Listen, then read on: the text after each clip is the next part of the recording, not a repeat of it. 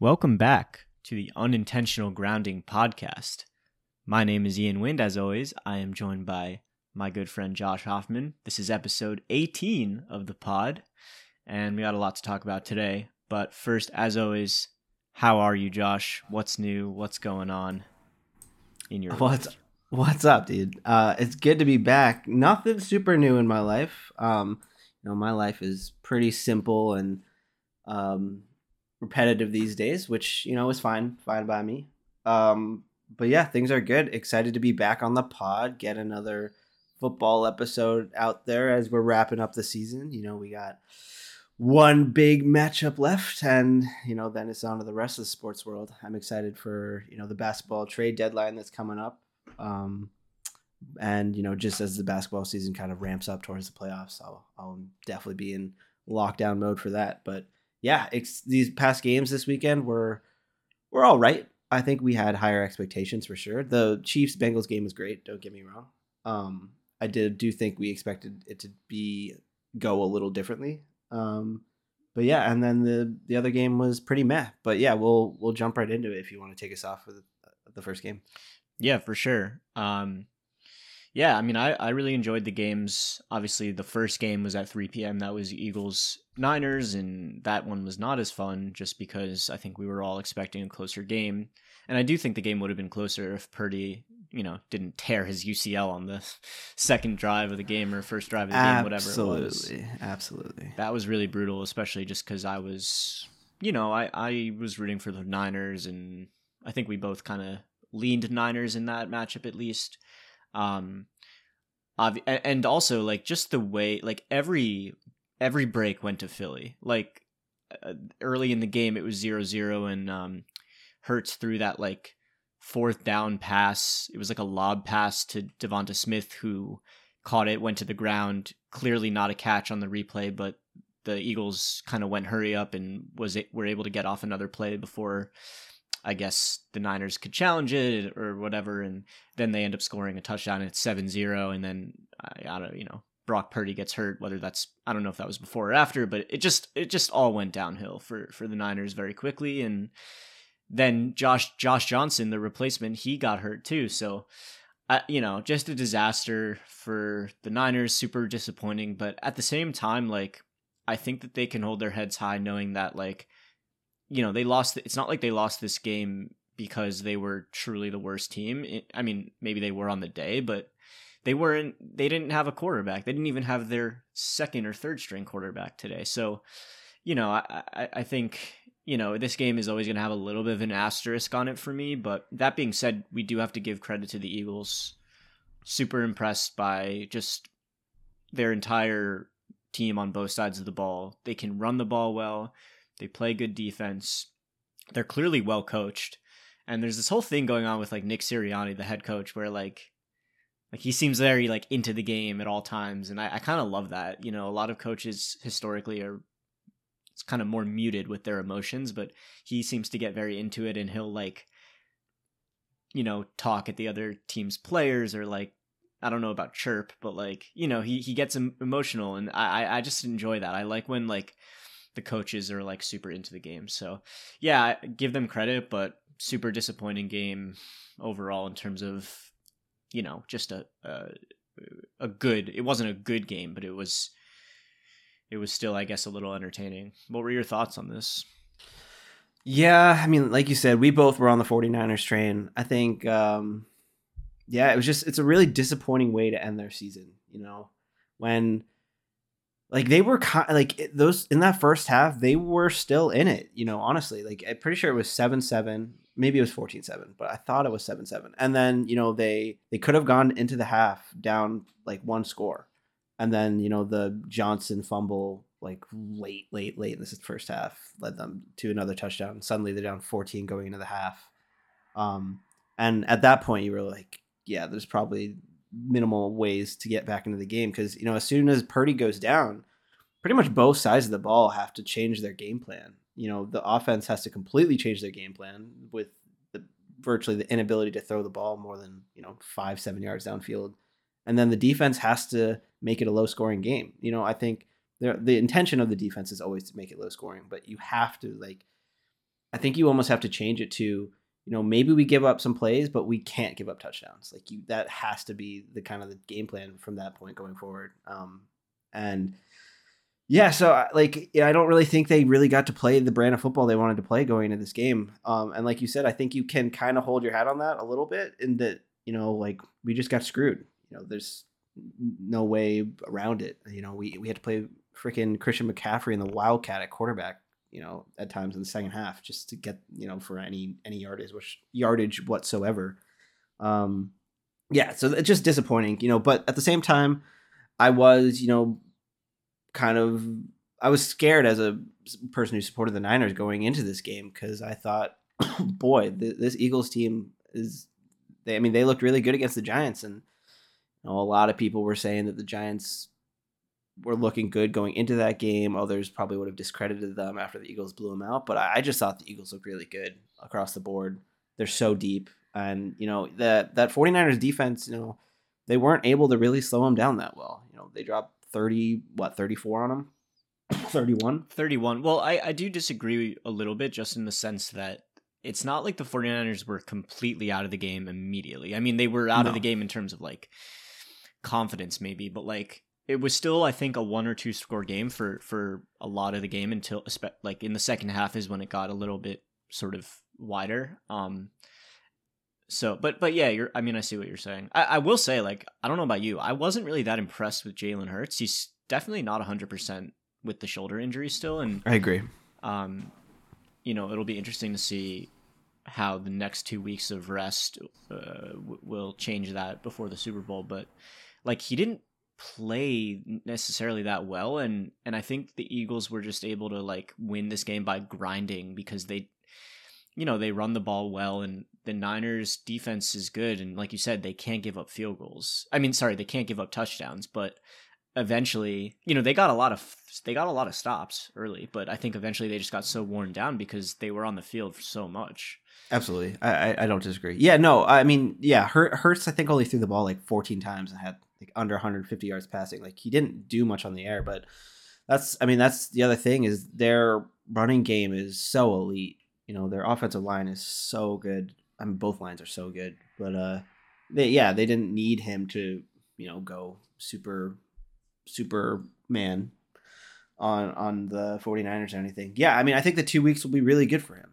You know, I think he needs that rest, and same to Mahomes with his ankle problem. You know, I think we'll see a improved quarterback uh from both sides um in the Super Bowl. But yeah, I, I was just disappointed um because I think everyone thought this was going to be a really, really good game, and and I'm sure the quarterbacking play, you know, changed how the defense played too, like I said before. But yeah, I, I just I think the biggest questions going forward are what the 49ers are going to do next year. You know, like, Shanahan is probably gonna could go down as one of the better offensive coordinators that has, like, kind of been a part of this game. Um, he is really, really good at his job, and also probably one of the most unlucky offensive coordinators when it comes to a quarterback. You know, he uh, one of the best offensive shot callers, uh, in, has always had insane skill players on offense, but just never a quarterback. Um, and you know, they were saying even during that game, like, you have to think, you know, Shanahan's over there sitting like, dang, couldn't we have just had like Tom Brady for a year or something, you know, like just, just anyone just to not get banged up or something. And, and, you know, they're going to have those same questions going into next year, you know, because they're probably going to trade Garoppolo. And, you know, if they don't, then they're pretty much back into the same situation where um, they started last year, because Purdy just got Tommy John is going to get Tommy John surgery. So he's going to be out for a while. Uh, Lance is just getting back to full health. Garoppolo is just getting back to full health. Um, so we're back to pretty much the start of last year, where do you give Lance the football next year to start again? And, like, you know, like, it's hard to make that decision too, because he's played what, like three, four games, and he um, hasn't played well. Like, in those games, no. he hasn't played particularly well. So no, he hasn't. But can you really write off no this guy the who you they can't give up they traded him. what like three first rounders for him, or like or, pretty much. Uh, so like.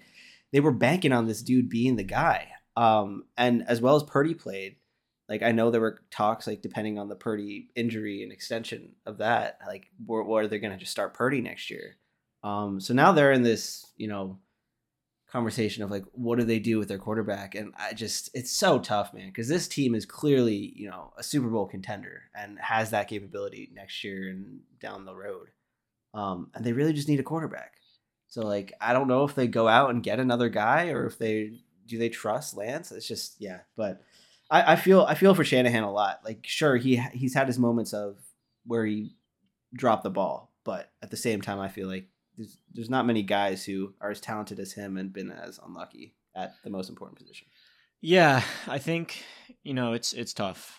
He's had a bad go of things. You know, he was the O C in for the Falcons in the game, in the twenty-eight to three game in the Super Bowl. You know, he was that close to winning a Super Bowl as an O C, gets the forty-niners job, and always just has had a quarterback issue, you know. It's just never been, you know, right. Even when they made the Super Bowl, Jimmy G just wasn't enough to put them over the top.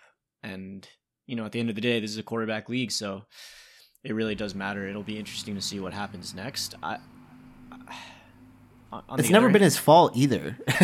Well, yeah, I mean, yes and no. I mean, um, I guess yes and no a little bit. Yeah, I'm not like, he definitely doesn't deserve the majority of the blame in any season or postseason where they've gone on to, you know, not win, but But but I wouldn't say he deserves zero blame either. I mean, at the end of the day, he is the head coach. He's the offensive play caller. There's still things he could have done better.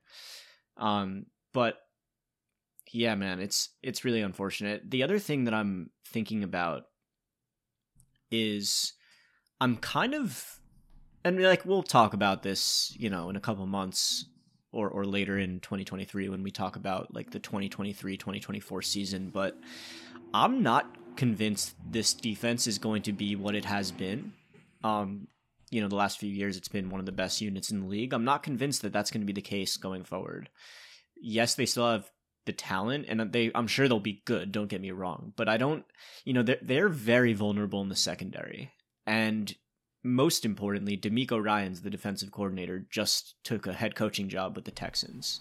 Right. So there's just a lot of turnover there, and I'm just not, you know, I could be making too much of a big deal about all of those things, or, or maybe, or maybe I'm making not enough of a big deal about it. So I just think that their window, I, I just worry that their window, even outside of the quarterback situation, is starting to narrow a lot. And, you know, as long as Shanahan's there, their offense is going to be great with the, with the guys they have. But I don't know, man, it's, it's just really unfortunate. Um, Yeah, I mean, it might just be that next year is their last their, their last serious crack at it with this group. I mean, that's it's very possible. Um, and if you have a quarterback who steps up that play, like it can make up for the if the defense does drop a little bit, because the defense isn't going to drop to a point where they're garbage or even mid yeah. middle of the pack. Like, you know, they're still going to be a top ten defense easily. But if we look at the guys available, the quarterbacks that are available, none of those. And some guys... of them are aren't necessarily fully available either. Right, but like, let's just say, for example, like like Lamar's not going to be available because they're going to franchise the Ravens will franchise tag him, and then, you know, the Niners aren't going to trade for him. But like, let's just assume for a second that that Lamar was able to go to the forty-niners. Like, that's a game changer, right? But none Absolutely. of the other none of the other names, you know, I, mean, I think the only other Aaron name Rodgers, but like, yes. you know, I don't think that. I don't know what the cap situation is with the Niners. Um, maybe they can yeah, afford to do that. Yeah, he's got a big that, contract. But... He's got a big contract, and um, I don't. I imagine they're probably pretty cap locked in a lot of ways with the star power they have on this team. So, so my point is, is like those are the two names where it's like, okay, they're clearly upgrading at quarterback, and like you said, that upgrade will be able to pick up for whatever the defense. However much the defense falls off, which will be a little probably, but not too much. The problem is, is it's very unlikely that either of those guys actually go there. And so now we're in the situation where their defense is, is probably not going to be as good. And we have absolutely no idea what the quarterback situation is, as we've obviously already alluded to. So I don't know, man, it, it really sucks. But I think for as long as Shanahan's coaching, it'll be fun to, it'll be at least be fun to watch the offense. Um, yeah. I do wonder though, like, if you bring in someone who, you know, maybe is slightly better than Garoppolo, slightly better than Purdy, you know, I don't know if that's uh, Derek Carr or if that's, uh, I don't know, Tannehill, if that's, uh, I don't know. There's some, there's some like, yeah, I, I don't know. Maybe even like Jacoby Brissett, you know, I like, he actually looked pretty competent for the Browns. Like, and y- like, you don't need, you don't, you don't need that superstar quarterback with this offense, but just well, someone who, okay. But I, that's where I, upgrade. But that's where I'm like, okay, but how, even if it is a slight upgrade, which I personally don't even think any of those guys are an upgrade. I, I think it's, I mean, Carr is a, maybe a little bit of an upgrade, but for the most part, those are all lateral, yeah, lateral probably. moves in terms of quarterback quality. It's just like not worth it, right? Like we've seen this game, we've seen this song and dance with the Niners where they have an average quarterback and they're so good everywhere else. And like they make it to the Super Bowl that year against the Chiefs and they're pretty close to winning. They're winning for a lot of the game, but like that's, this is a quarterback league. Like Mahomes is the guy. He won the game, you know, the offense won the game for the Chiefs. Like, and then I think Garoppolo even threw an interception later in that game. I could be wrong about that. Um, but, but yeah, it's just, I know you're saying they can win with an average quarterback, but like, if we really go back through like the list of recent Super Bowl winners, like how many of those teams had average quarterbacks? I mean, n- really very few of them, you know. Yeah. Half of those years are Tom Brady, obviously, and you know Stafford, Mahomes. Um, yeah, Nick Foles was kind of was a bit of a fluke. He played really well though. Um, I know those years that the Ravens won with Joe Flacco. People were not high on Joe Flacco; thought he was kind of a bum. But hey, like, don't don't disrespect playoff Flacco. I, I mean, I'm not. He beat us multiple times. Like, yeah, there's like he he clearly showed up. Um. No, no, it's it's a very good point. I just, there are also very few teams that are as stacked everywhere else outside of the quarterback as the 49ers were this year, last year, and potentially next year, you know. It's so like it's th- that th- that is why I think there is a belief in the football world and myself included that they, you know, they they literally need a guy who can go like twenty-five and eight touchdown interceptions, throw like, you know, thirty-five hundred yards, be able to run the offense well, have good timing with the guys. Like you don't need the fifty touchdown, six thousand yard guy. You don't need the Patrick Mahomes to this team. Like if you had Patrick Mahomes on this team, this team would be a dynasty easily. Um, so it, but yeah, it's just, yeah, it's, it's just, it's just tough. You don't need the best quarterback in the league, but clearly what we've seen is that you need an elite quarterback, no matter what your situation is. And like, I'm, again, I'm not saying they can't win without one, but it's just yeah, so unlikely in this, in this day and age. Um, but we should, we should move on from this. Let's, let's talk about the six p.m. game. This was the A F C Conference Championship. Um, this game was between the Chiefs and the Bengals, played in Arrowhead, um, formerly called Burrowhead by many Chiefs, uh, by many Bengals fans. Sorry, Josh. Uh, the Chiefs ended up winning this game twenty-three twenty. Um, it ended up being a banger. Great game. Uh, the games between these two teams always are. It's, it seems like these teams are always going to be separated by a field goal um, or less. And uh, yeah, I mean, I was pretty impressed with Mahomes. This was a um, gutsy, gutsy I, performance. Super gutsy performance. I think that this, I don't want to say it's his most impressive game. I'm not sure that that's true, but it's up there because, absolutely, you know, this dude has a high ankle sprain, what, seven days ago, ten, uh, yeah, seven days, something like that. You know, that knocks most people out for not one week or not two weeks, but that's like a three to six week minimum injury, uh, injury recovery time usually. So he did this all on like pretty much one, one and a half legs. And not to fast forward to the, to, you know, the end of the game, but just on the topic of his, his mobility, he makes that last play late in the game with his feet. And obviously he was helped out by getting the, the uh, late hit call. Stupid. Um, really, really bad play from the guy. But to be fair also, like it wasn't a huge hit, but it was so far out of bounds that I think it was just like they had to call it. Oh yeah. It was stupid on the Bengals guy's part. And stupid, uh, stupid. that, you know, that sets up Harrison Bucker to kick a field goal with eight seconds left. They make it, and and uh, that's that. And man, I just so impressed with, with Mahomes. It really felt like this game was sort of it started out and it was like, oh, the Chiefs have come to play. The D-line is getting a ton of pressure on Burrow. They're sacking him. You know, clearly this this Bengals patchwork O-line was not going to have as, as good of a game as they did against the Bills. And, you know, we talked about how, like, the fact that there was snow on the ground in that Buffalo game and that Buffalo's pass rush wasn't actually that good. Those were, like, actually underrated factors. And, you know, the the, the Chiefs the Chiefs D-line is is is pretty good. So they were able to get to him. Chiefs are scoring, still kind of close. It really felt like this game, though, as it went on, that, like, this was going to be, you know, Burrow was going to have that opportunity to, like, steal this game. And obviously it was twenty twenty and it got, you know, it, it was very I mean, close. He definitely but, did have chances to steal this game. Yeah, and, and he wasn't able to capitalize on them. And, um, you know, there's some reffing controversy in this game. Personally, I, and again, I have a bit of a bias because I'm a, I like rooting for the Chiefs and I like rooting for Mahomes.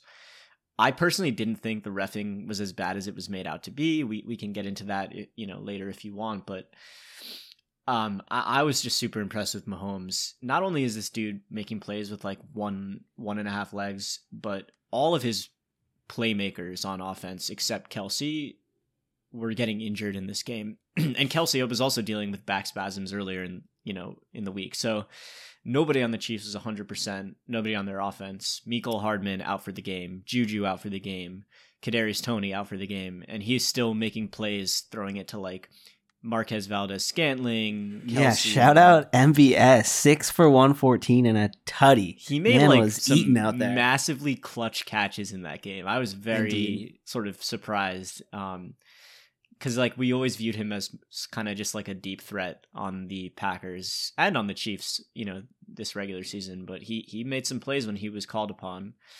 And I don't even do you even know who like the other receiver was out there? I don't even know his name. Well, like Noah I know Gray, Sky, the backup tight end, was part was out there. Sky um, Moore was out there, Sky but like was there was some there. other receiver on the Chiefs yeah, that like I had literally hadn't heard of. Yeah. And like he I mean, was he's out like there. their seventh stringer. I think like his name might have been Marcus Kemp or something. Am I making yeah, that up? I don't know, man. I don't, I don't even remember. Yeah. But but Mahomes made he won that game against a legitimately good Bengals defense. You know, we talked a lot about the Bengals defense, and they're they're a good they're a very good unit. And so yeah, again, maybe not his career defining game, but it's up there for me because you know, all the talk going in. Joe Burrow. He's the new best quarterback in the league. People on in media, on T V, are saying, I'd rather have Joe Burrow for this. I'd rather have Joe Burrow for that. The Eli Apple and Mike Hilton are like, Burrowhead Stadium, everybody. Like, Mahomes clowns, has never beaten Burrow. Clowns. And Yeah, and the mayor, the Cincinnati mayor called oh, That was out. the worst. That dude should so resign, dumb. honestly. That was so dumb. But yeah, so like, I, I just my, that's my takeaway. Super impressed with Mahomes and... This Chiefs defense is exactly what we thought it would be, I think, which is to say they have good pass rush, they can get to the quarterback, but they clearly have a lot of weakness in the secondary. And Lejarius Sneed got injured early in this game, he and did. That's a very key injury to monitor for the Super Bowl because he's going to be matching up against, you know, one of those two Eagles receivers who's who's very good. So we'll see what happens there, but absolutely great game, one of Mahomes' best. Yeah. Yeah, I mean that that yeah, Mahomes was was great. I mean, I think that first that first twenty minutes, twenty-five minutes of the first half was you know, it really just felt like, damn, Chiefs Chiefs are running away with this. Like it really it to me watching it, it felt like in that first half it should be going into the half should be like twenty-one to three, like twenty-one to seven or whatever it was. Like pretty much a two three score game. Chiefs up by minimum fourteen points. And what? They went down, the Bengals went down seven three? What was it at the half? I forget what the score was. I think but either it was way, ten three. I could maybe, be wrong. Or thirteen three yeah, th- maybe? Something like that. Something like that. Or th- thirteen six. I think it was thirteen six. I think the Bengals got a second field goal. But anyways, point being is that, yeah, the from the right out the gate, the Bang- the Chiefs score on like their first drive. They get multiple stops. They get a turnover. They're just dominating. But they can't turn... Uh, a turnover or another drive into a second touchdown. They, you know, they they got a touchdown on their first drive and then two field goals. And you went into the half as a Bengals fan being like, oh my God, we played like dog water. And here we are. We're we're in this game. So, yeah. And then that second half, here here comes Burrow. The Bengals make the adjustments. You knew it was going to happen. Um, and it's a game down the stretch. I mean, Burrow had plenty of chances, but yeah, the the grittiness of the Chiefs and Mahomes to go down their second, third, and fourth, or I guess their top three wide receivers um, at the wide receiver position, and then, you know, still have a gutsy win. You know, there were some questionable calls, but I don't really think it like made the game. Um, and as someone who was rooting for the Bengals, it was frustrating to watch in in, in real time, but, you know, taking a step back, it wasn't some egregious thing like in basketball the other day where LeBron gets fouled on the game tying basket, which is a garbage call. But um, yeah, so it's just garbage non-call. Yes. Garbage non-call. Yes. Even against my Celtics, it was, it was a garbage call. Um, so yeah, yeah it, I mean, it was a phenomenal game. Both, both, both sides played, played really well. I think either time, either side would have been deserving to get out of it. Um, I'll say, I think the Chiefs have a better chance of beating the Eagles, but with how banged up they got in this game, it's definitely a little scary. I know they have two weeks off, but man, I, they lost. They lost some major guys, and you know they need Mahomes to get healthy. But you know he was limping a lot in that game. But yeah, I mean, you know, to go to a Super Bowl again, you know, I think that's anyone. Like obviously the Chiefs aren't going to lose, but to make it back is impressive as it, you know, in and of its own. So I'm just excited to. Hopefully, hopefully get another good game to end the season. And I think there's no one better than Mahomes who's going to be able to be capable of bringing the best and turning, you know, the second tier guys into potential championship. It's it's an awesome matchup. It's the best. I mean, maybe the Niners you can talk about, but I really think this matchup is going to make for a great Super Bowl. And I totally agree with you about Uh, what you said about the bank thinking that the Chiefs have a better chance against the Eagles than the Bengals do. You know, this Bengals O-line against that that Eagles D-line, yikes. Like that's going to that's that's a bigger mismatch than the Super Bowl last year with the Rams I agree. D-line, this, honestly. This Eagles defense is gross, yeah. bro. And and like I'm I, one of my good friends Evan, uh, shout out to Evan and Snave Mamba, that's his nickname. Um He uh, he's a big Giants fan, and obviously we have a friend who is on the pod, Jake, who's also a big Giants fan. Um, but Evan, you know, Evan was talking because Evan and I talk a lot about betting, and he was like, "If you know, I think I'm gonna have to do like if the Bengals win this game, I le- legitimately think I have to bet five hundred dollars on the Eagles because it's I was an, thinking the same thing. It's it's both an emotional hedge since he's a Giants fan, you know, and also this mismatch in the trenches is just." Absurd. Yeah. And also the other side of the ball too, the Eagles O-line, that that Bengals de- defense is good. That, maybe they'll get to Hurts a little bit, but like not not like they did even to Mahomes. So I I just feel like I, I totally agree with him, and I was like, yeah, if, if the Bengals win this game, like we gotta we gotta bet like a ton of money on the Eagles immediately. But obviously well yeah I mean yeah also like if you're like had the Bengals won, you know, their defensive line, you know, Mahomes is, is banged up, and you're not just sending people all the time to make him move, to make him work his ankle. Like they just didn't do enough to disrupt him. So if you can't disrupt a banged up ankled Mahomes you, and you, you expect to stop Hurts with a better O-line and a more mobile quarterback, like, yeah, nah, get out of yeah. here. Yeah. So on that topic, let's, let's talk about the Super Bowl. Um, the game's going to be in Arizona. Eagles Classic. Are, yeah, always. I, I, I like. I don't remember it's like who every I was, other year. I don't remember who I was saying this to, but like, I think you were with me. I just, I just feel like the Super Bowl should be in more cold weather yeah. atmospheres. You know, like I get why they do it, especially because like the halftime show and stuff, and like yeah, no one wants to go to the to Lambeau Field in the middle of February. Yeah, I get. I think it's just like the football fan in me is like, I want this game to be gritty. You know. But anyways, games in Arizona, so neutral field. Uh, both of these fan bases travel well, so you know I'm sure there's not going to be like a advantage either way there. The Eagles are one and a half point favorites against the Chiefs. Um, the Chiefs actually opened as I think one and a half to two and a half point favorites, and they really bet. Yeah, they were quickly bet to an underdog. And I, to be honest, Damn, I, those I people who got that it. Eagles line early, what? You agreed that the the Chiefs should have been two-point favorites to open the day? No, no, no, no. I agree with the movement. Oh, yeah, absolutely. Yeah, yeah if you were able to get Eagles plus to, like, immediately, man, that's that's juicy. That is so juicy. Yeah, I mean, I, I'm not going to, like... Like even, even even Eagles minus one and a half feels really good. My me. It should be Eagles minus three. I mean, it should just I, be I Eagles so minus three. Um, the all the research that I've done regarding like the line and the betting and the takes and the pro bettors and yada yada yada, it really seems like this is a pros versus Joes matchup right now, where like everyone, you know, all the pros are on the Eagles. I guess Eagles fans will be on the Eagles, but most of the public is probably gonna be on the Chiefs and Mahomes. And I gotta say, like, it's it's hard for me because I wanna I wanna bet on like the team that is worse but has the by far the best quarterback that I've ever seen play, and like, you know, I want I want that to happen, but the more logical side of me thinks that this this is a game for the Eagles to win. Um, the two things that I'm most interested in are how is that Eagles pass rush gonna do against the Chiefs O line? The Chiefs O line is pretty good, but the Eagles pass rush is also very good. And like you said, the Bengals weren't able to make Mahomes move enough on that ankle. He will have another two weeks to recover, so I'm sure he'll be healthier, but he's still not going to be one hundred percent on it. And it'll be really interesting to see what the Eagles are able to do. The interesting thing about the Eagles is like, it's not just, it's not just their, it's really not just their, their front four.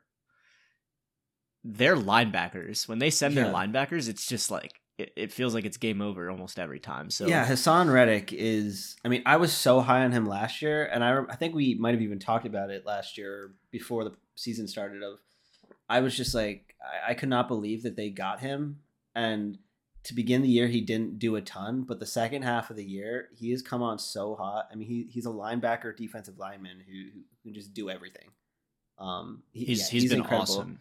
And they've had so many pickups. I mean, Ndamukong Suh is, I, I, I mean, you know, another another one, who, but he's on obviously on offense on the O line. But uh, yeah, it's just I don't know, man. It's just no. Ndamukong Suh is. A I, I lied. I lied. Yeah, correct. I, but anyways, they um yeah they got so they're so deep across the board.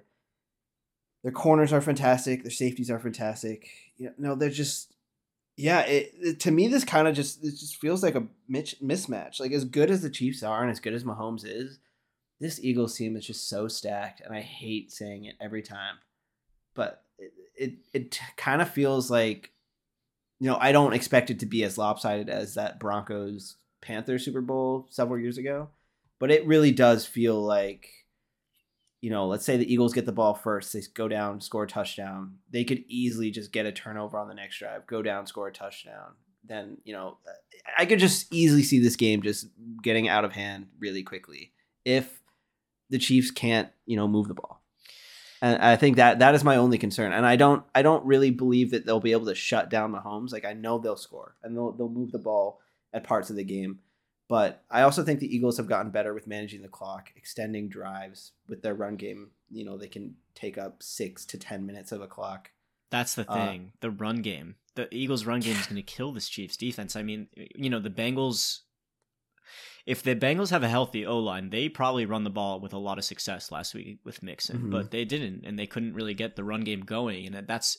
You need to have a good run game against this Chiefs defense, and, and that's what the Eagles are best at. So I just am not yeah. optimistic that this, that the Chiefs can stop the run game much. Yeah, yeah. It's just, I mean, I hope it's a good game, but I there there's a lot of thinking for me that I, I could really see this Eagles team kind of running over them, which is not something I would normally say against the Chiefs. But I also think, you know, with all the injuries that happened, and the Chiefs defense, you know, they made massive leaps this year compared to last year. But they're still not, you know, they're still not an elite defense. Yeah, I mean, yeah, one hundred percent. And I, I, like I said, I'm right there with you. I think the Eagles probably win this game, but I, I will. We, it, I think it is important to acknowledge, like, there are a couple big advantages that the Chiefs do have. Obviously, like I said, quarterback league. They have Mahomes. He's by far the best quarterback. The gap between him and Jalen Hurts, while as good as Hurts is, the gap is massive. Um, they have the single best offensive playmaker in Kelsey, who I don't think the Eagles are going to be able to shut down. Um, and they have Andy Reid, who is a very well-experienced coach. Obviously, he's a great coach. He's one of the best ever, but he's also has Super Bowl experience. He has experience losing the Super Bowl. He has experience winning the Super Bowl. And the experience factor trickles down to the players, too. I mean, this is going to be Mahomes' third Super Bowl. Nobody on the Eagles has really been to a Super Bowl for the most part, so I really think that that matters. Um, but overall, I am just, I just am not that optimistic that the Eagles are going to be able to, sorry, that the Chiefs are going to be able to stop the Eagles on offense. What I will say is this game is likely to be a blowout. If if it's a blowout, it's it's one hundred percent going to be on the, the Eagles blowing the Chiefs out, because this this injury report for the Chiefs, man. So I, I just got the tweet from Schefter. Uh, today is February second, so obviously a lot of time before the Super Bowl, but Mecole Hardman, Juju, and Toney, all three of those guys did not practice today. And there's a website called uh, Sick Score, which stands for something like Sports Health Score or something. That's Pro Football Doc David Chow. He's he's a big Twitter presence and has a lot of, you know, he's a very well experienced doctor, used to work for the, the Chargers on the sideline. Very, he's tends to be very accurate with his projections about injuries. And right now he has Juju being near one hundred percent healthy for the game. Yeah, he I has expect that too. Hardman probably not playing the game. Um, or if he is active, barely doing anything, and Toney being less than, being well less than one hundred percent. So I'm just not that optimistic, man, about this, about the the Chiefs' weapons. Like, I know Mecole Hardman is not like some great player, but he does add that speed threat that is just so underrated, and, you know, not having him will be a loss, and you're going to have to get guys like Sky Moore and M V S to step up, and maybe they will, but Pacheco God. too. I mean, if the Chiefs can run the ball, like that could that could help a lot. And Pacheco has looked so good. How about Jerick McKinnon? I feel like yeah, Jerick I mean, McKinnon is going to have a good. Like, nope, he yeah. didn't do much in this game against the Bengals, but he's been he's been a, vibing with Mahomes for yeah. That tandem, that games. tandem is really good.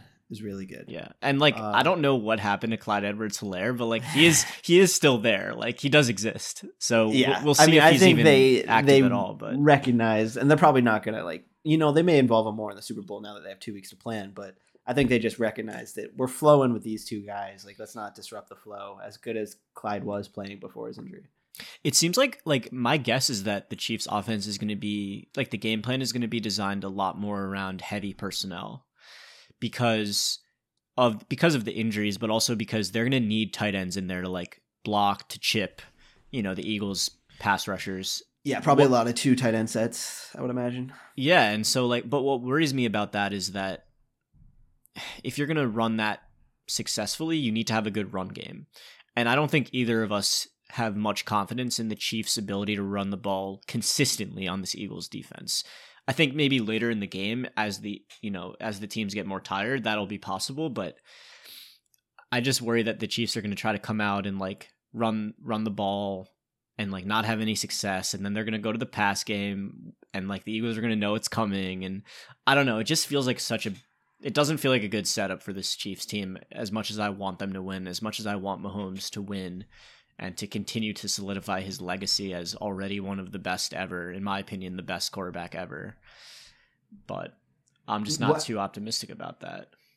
Now, on the flip side, if the Chiefs can manage to pull out a win and play as like at their best on this day, that's just like, that's pretty nuts. Cause I, I do, I kind of think that this 49ers team, I mean, God, this 49ers, this Eagles team might be potentially the most stacked team that Mahomes has gone up against in the Super Bowl. Um, you know, maybe that's not true when you have Brady on the other side, and the, the, that Bucs team is filthy, but, uh, you know, it just, it kind of does feel that across the board, this team just has a lot more superpower, or, or just a lot, lot more uh, star, star power. Um, so, you know, if he does win this game like that, that, you know, I, that's it, you know, for, for Reed and Mahomes, it's, and this Chiefs team is kind of like, you know, officially a dynasty. You know, if they lose again, can you like that dynastic, you know, descriptor it doesn't really apply so much anymore. As as good as they have been and gone to so many Super Bowls and A F C championships, if you lose again, you know, it's like, well, you're not doing it when you're there. Um, I mean, you can argue that two Super Bowls isn't even a dynasty, right? Like, um, no, for sure. But like, I think you kind of, I think a lot of people say the dynasty is like you win three or whatever. That's the number. In, in N F L, I, think, I feel like two is fine because it's just so hard to win a Super Bowl. Whereas like in the N B A, for example, like if you have a healthy Steph, Clay, Draymond, whatever, like you're there, that team more often than not is going to make the finals, you know, whereas it's just the variance in one game playoff formats yeah. is just so much higher. Yeah, but I, I'm also just thinking, you know, you go to five straight A F C championship games, three Super Bowls, two Super Bowl wins. Like that's that's that's you know, that's as dynastic as it gets. Yeah. Um, and and so let's anyway, be honest, so they should have been like, in the Super Bowl last year too. I'm gonna die on that hill. Yeah. It's funny though, just thinking back to like who would have maybe given the, the Eagles the best or like the most competitive game here. Honestly, I think it might have been the Bills. However, that's just from like a player talent standpoint. Obviously, not from how fun, well functioning of a team they were. But um, I think across the board, like if you, we had had a Bills Eagles Super Bowl, I think there'd be a lot more people on the Bills side than people are on the Chiefs side right now. Maybe, um, but maybe. Again, things have to play out. It's a completely different reality. Injuries can happen. Whatever. Um, I think. Yeah. I don't know.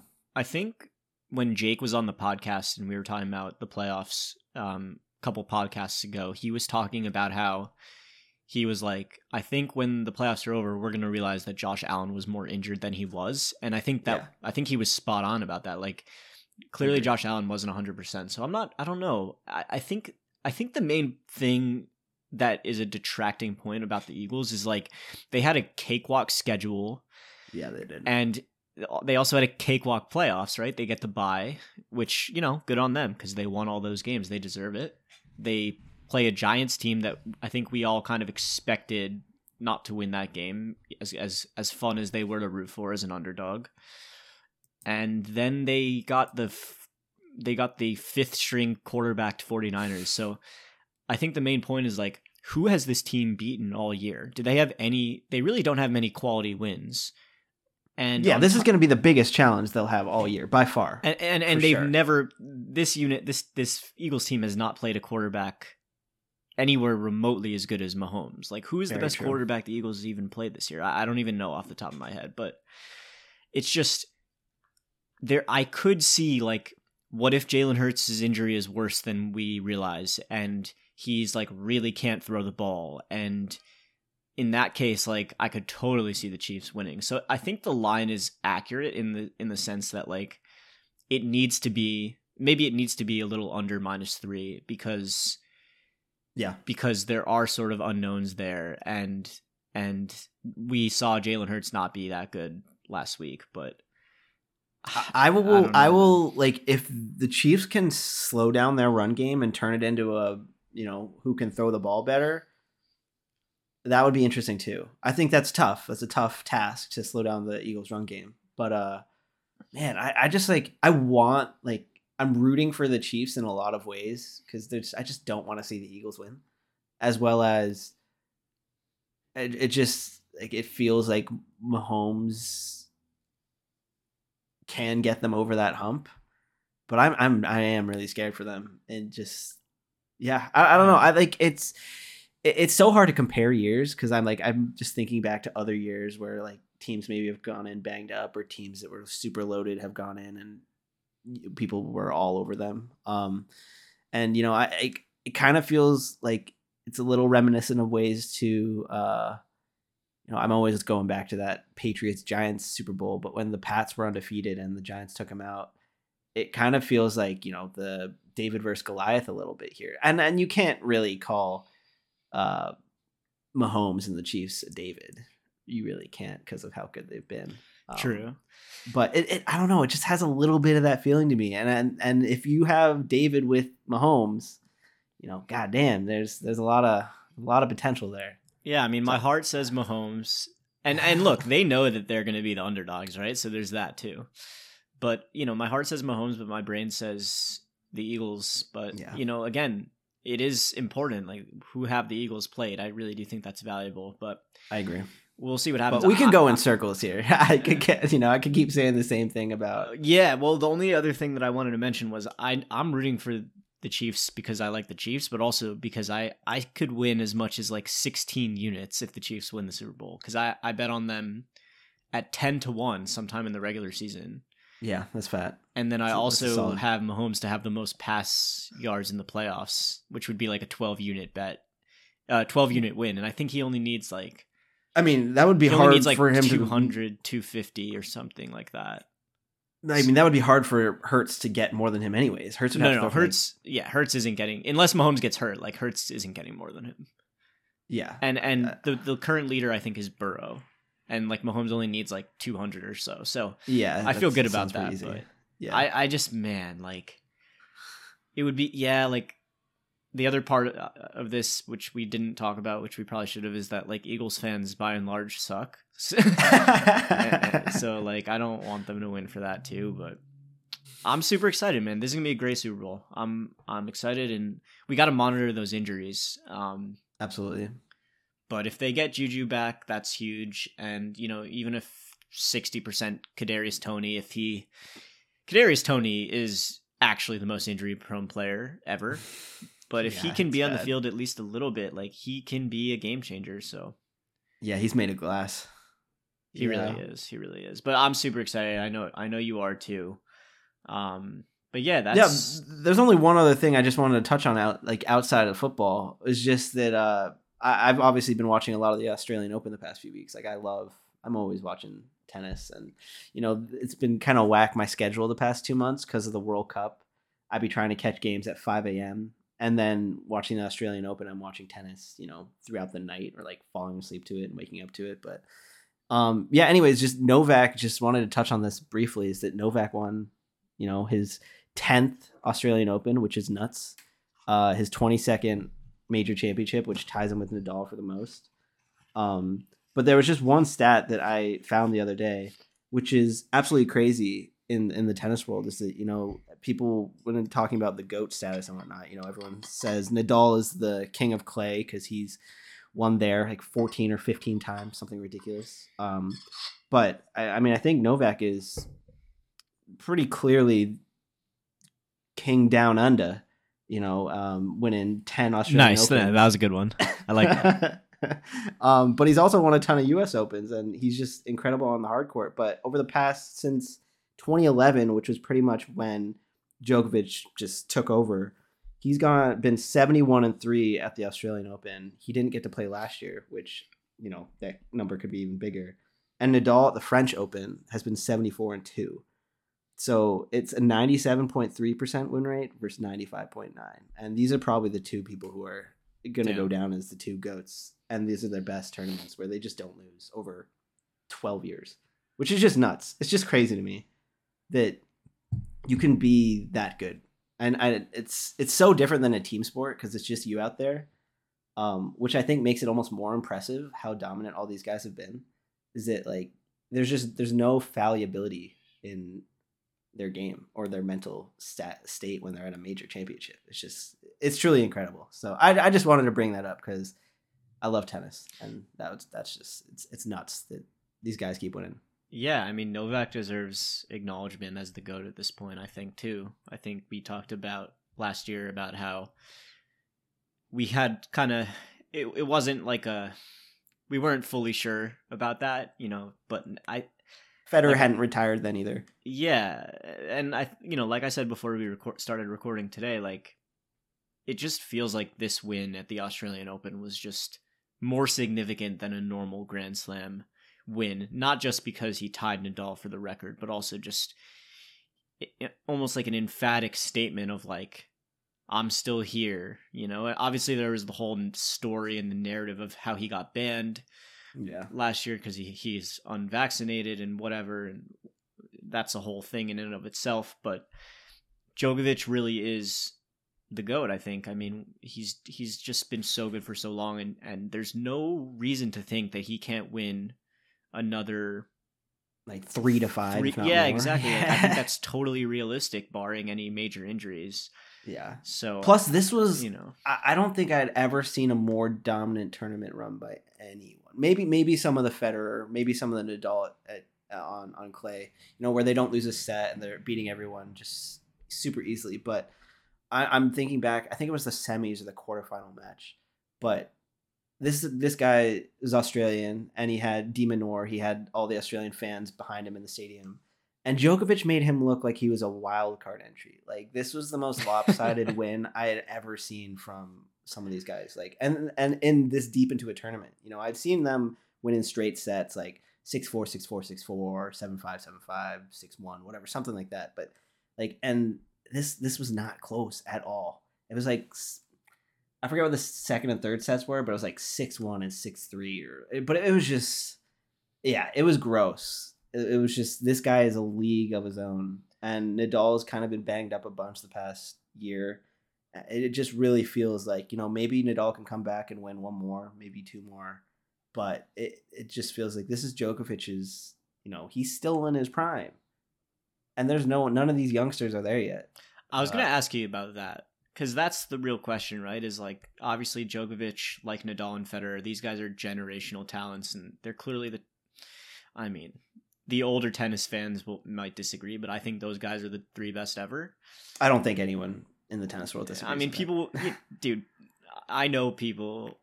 People remember will that say kid like Chris in high school, who's like, he was on the varsity tennis yeah, team. Yeah, yeah, like, yeah. He's like, Rod Laver. I'm like, bro, like, come on. I mean, there's like, people that changed the game. You know, there's people who created the game to what it is today. There's people like Pete Sampras and Andre Agassi who were some of the greatest players to ever grace our game and had skill sets that were amazing. But there, there's no one who had the complete skill set and mental fortitude and the longevity that these three guys do. And I, and all the professional guys that I just mentioned and the Lavers and the Borgs and whatever over the years, they all say the same shit. Like, these guys are s- leagues of their own. Dude, they're um, such, they're so much better. Like they're, they're better at, like, it's just better. They're just yeah. better. It's, it's just again, similar close. To other sports. It's just also medicine and the way the game evolves. So that's my question. That that's why I brought it up, because which I was going to ask you, which of these youngsters do you think could eventually match that? The, the name that comes to mind for me is Alcaraz, but like, oh yeah, it's it's clearly Alcaraz. As you know, he won the Austral- uh, the U S Open in the fall. You know, he missed this tournament off injuries, but he this guy is he's young, he he's incredible on clay, um, which he's a young Spaniard, um, probably grew, grew up on clay a little bit, kind of similar to Rafa. Um, But yeah, he definitely seems like that guy who who could kind of take the next step, uh, because he's all, he's also beaten these guys multiple times already in kind of big tournaments. So um, Medvedev is another one. I don't think his game is as catered to like dominance as well as these guys were. Um, and then the other one would be Tsitsipas, who I think will I think he'll win. I think he'll definitely win some majors at some point. I don't know if that's going to be beating these guys. He's though. not. He's not getting to that level, dude. I mean, he, he took a pretty big leap this year. It seemed he seemed a lot better at the Australian Open. Um, and again, I mean, he he lost in straight sets, but you know, it just the yeah the the gap is very big. And you know, last year I was thinking Zverev um, could have made made moves, but he got. I mean, he tore tore some stuff in his ankle last year. Um, at Wimbledon, I believe. So he, you know, he's kind of just getting back into things. So it's just, yeah, it, it doesn't feel like there's really anyone besides Alcaraz who can disrupt this at all. Yeah. So. Yeah. It, it, you know, I'm, I just feel, I think, you know, we should end on just, I think we're both, we both feel very privileged to be able to have watched these three guys. Um, obviously when Federer was in his prime prime we were still pretty young, but you know, I think we were we, young, we were old enough to to have solid memories of some of that. And oh yeah, obviously Djokovic a little later on, and, and Nadal's just always been great, and it truly is those three kind of compose the golden age of tennis, the, at least the modern golden age of tennis. And it's just awesome to be able to be able to have seen that. And yeah, I'm I'm going to be excited to see what happens with these youngsters, but um yeah, it'll think- be interesting. I'm curious. I'm like, just from a standpoint of how the tennis world looks, like when when Djokovic retires, because he'll he'll be the last one of the three to retire. Where what does the tennis landscape look like when that's over? And will he still be winning when he retires? You know, like that's another thing, because, you know, you he could hypothetically play for five, seven more years and not win everything, you know, down in the later stretch. But just being in that tennis world probably like could be a powerful thing to bring attraction and whatnot. But like when they're all actually gone, are these other guys have will people have been made enough noise, gained enough traction to like, you know, the fans love them the same way that they love these guys? Is that even possible? You know, what if Djokovic just... just plays till he's like forty-five? Like he, he does like the LeBron, I'm going to spend a bajillion dollars on my body every year. And like, he's just like, he, he retires with like thirty-five majors. Like, can you imagine? Like, that's just so I can. O P. Like, that's the I crazy can. thing, right? Like we can imagine it because like you said, like med- modern medicine is for sports is so, yeah. is so great for the longevity of these elite athletes who can afford to spend the money on all these treatments and things. And Who, who legitimately care about taking care of their body. You know, it's not like, you know, you know, there's all those stories about like older generation athletes would eat super unhealthy and they were just absolute dogs, so they would always yeah. do well. But like we live in the age of, in sports, we live in the age of like medicine and science and everything down to the to the detail, you know? So yeah, I mean, I yeah, really he could. Think it's he could. Possible. I think he could win two to three more for four more years, and all of a sudden that's pushing you over thirty pretty easily. Yeah, so it's crazy. It's crazy. I really, I almost want to see it. You know, yeah, it would be really impressive to see. But um, yeah, it'll be cool to see what happens with that. But uh, I think that's kind of about it for today. So, for Josh, I am Ian. Good luck, everybody. See you later. Take it easy, everybody.